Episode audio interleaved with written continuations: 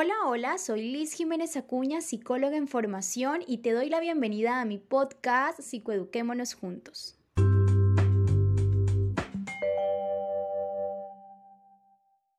Hoy estaremos hablando sobre las distorsiones cognitivas, pero antes de entrar en contexto, sí me gustaría que allí donde te encuentras puedas evaluar si alguna vez ante una situación experimentada has tenido pensamientos como, siempre me pasa todo lo malo, nunca logro mis objetivos, esto que me sucedió es terrible, no lo podré soportar, e incluso has podido llegar a pensar es injusto que me haya sucedido eso.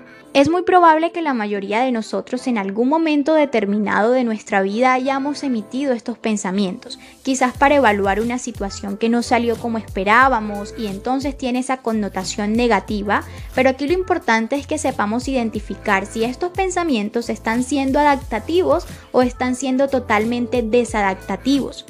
Empecemos por conocer que desde el modelo cognitivo a lo largo planteado por la psicología, nuestras emociones y nuestras conductas van a estar influenciadas por la percepción que tenemos de los eventos.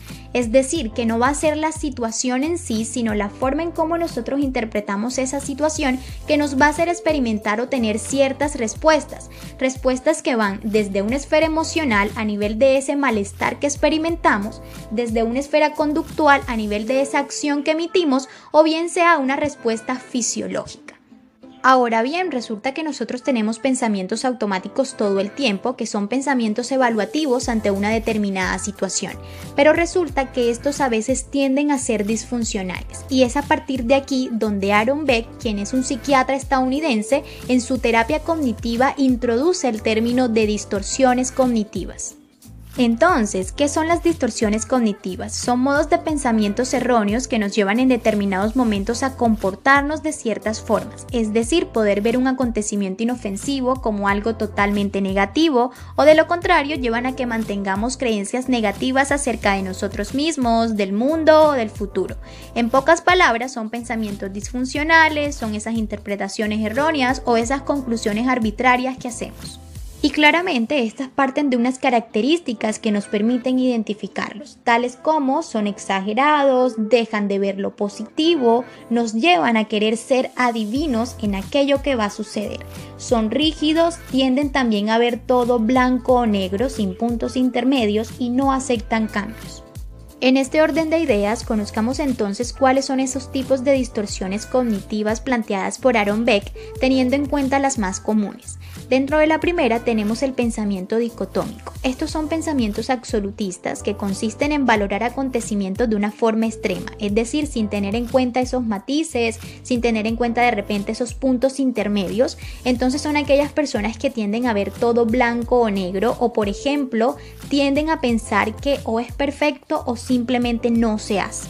Seguida de esta tenemos la inferencia arbitraria. Estos son anticipaciones de los hechos o bien sea adelanto de conclusiones sin una evidencia real que lo sustente. Por ejemplo, de repente le escribimos a una persona, esa persona a la que le escribimos no nos contesta y a partir de allí extraemos una conclusión. Y puede ser, no, es que esa persona realmente no quiere hablar conmigo, esa persona en casos de pareja, por ejemplo, es que está con otra o es que está con otro y sufrimos por esa conclusión arbitraria que hacemos sin tener esa evidencia de que sea así. Entonces aquí lo fundamental es que podamos identificarlo y podamos de manera pensar, bueno, le escribí, no me contesta, está tardando en contestar, pero debe ser que está ocupado o está ocupada. Y puede ser cierto, pero aquí lo importante es no anticiparnos a los hechos. Otra de ellas es el razonamiento emotivo, que se refiere a aquellos pensamientos que están determinados por ese estado afectivo intenso del momento. Por ejemplo, pueden ser aquellas personas que tienden a pensar, bueno, si yo lo estoy sintiendo, entonces es porque así va a ser. Es decir, se basa más en la emoción que en la razón. Asimismo, encontramos la visión catastrófica. Aquí la persona piensa que aquello que le va a suceder será terrible, será insoportable para él o para ella.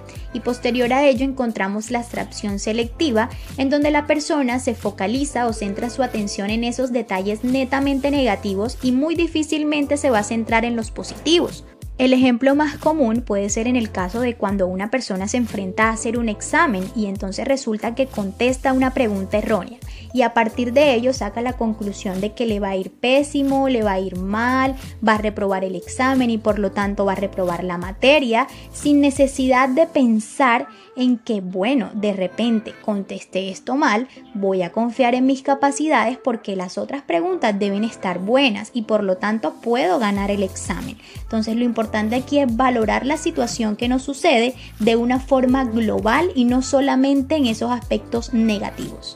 Encontramos también las generalizaciones sobre generalización, que es cuando una persona elabora una conclusión general a partir de hechos que son totalmente aislados, sin una evidencia claramente que los soporte. Entonces, por ejemplo, en relaciones de pareja, resulta que tuvimos una relación con una pareja y de repente no fue mal, no fue una experiencia agradable, entonces generalizamos de que en todas las relaciones de pareja me va a ir pésimo, en todas me va a ir mal, o bien sea todos los hombres son iguales, o bien sea todas las mujeres son iguales, sin realmente una evidencia que soporte que es así.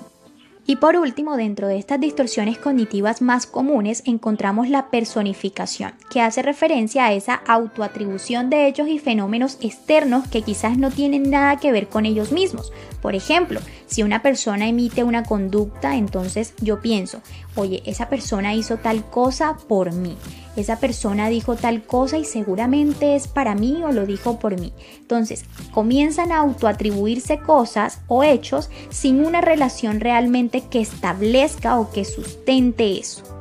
Entonces, el aprendizaje que hoy quiero que adquieras con este tema es que si bien nosotros siempre estamos pensando y evaluando nuestras situaciones, los acontecimientos que nos suceden, lo ideal es que sepas identificar qué tan válidos son esos pensamientos, de qué forma se están presentando, si de repente puedas validar su objetividad, si es observable, si son comprobables, que puedas validar quizás su intensidad, la intensidad de las emociones que se presentan, qué está provocando en ti de repente ese pensamiento que puedas validar también la utilidad, qué tanto te ayuda a ti ese pensamiento o qué tanto interfiere en tus logros, qué tanto interfiere en tus objetivos o de repente, como bien lo dijimos, si te genera un malestar emocional todo el tiempo. Y aquí lo importante entonces es que a partir de esa identificación puedas también ir a terapia psicológica para trabajar en ello dependiendo de esos resultados que encuentres porque las distorsiones cognitivas alteran tu comportamiento y también disminuyen esas habilidades adaptativas y de resolución de conflictos.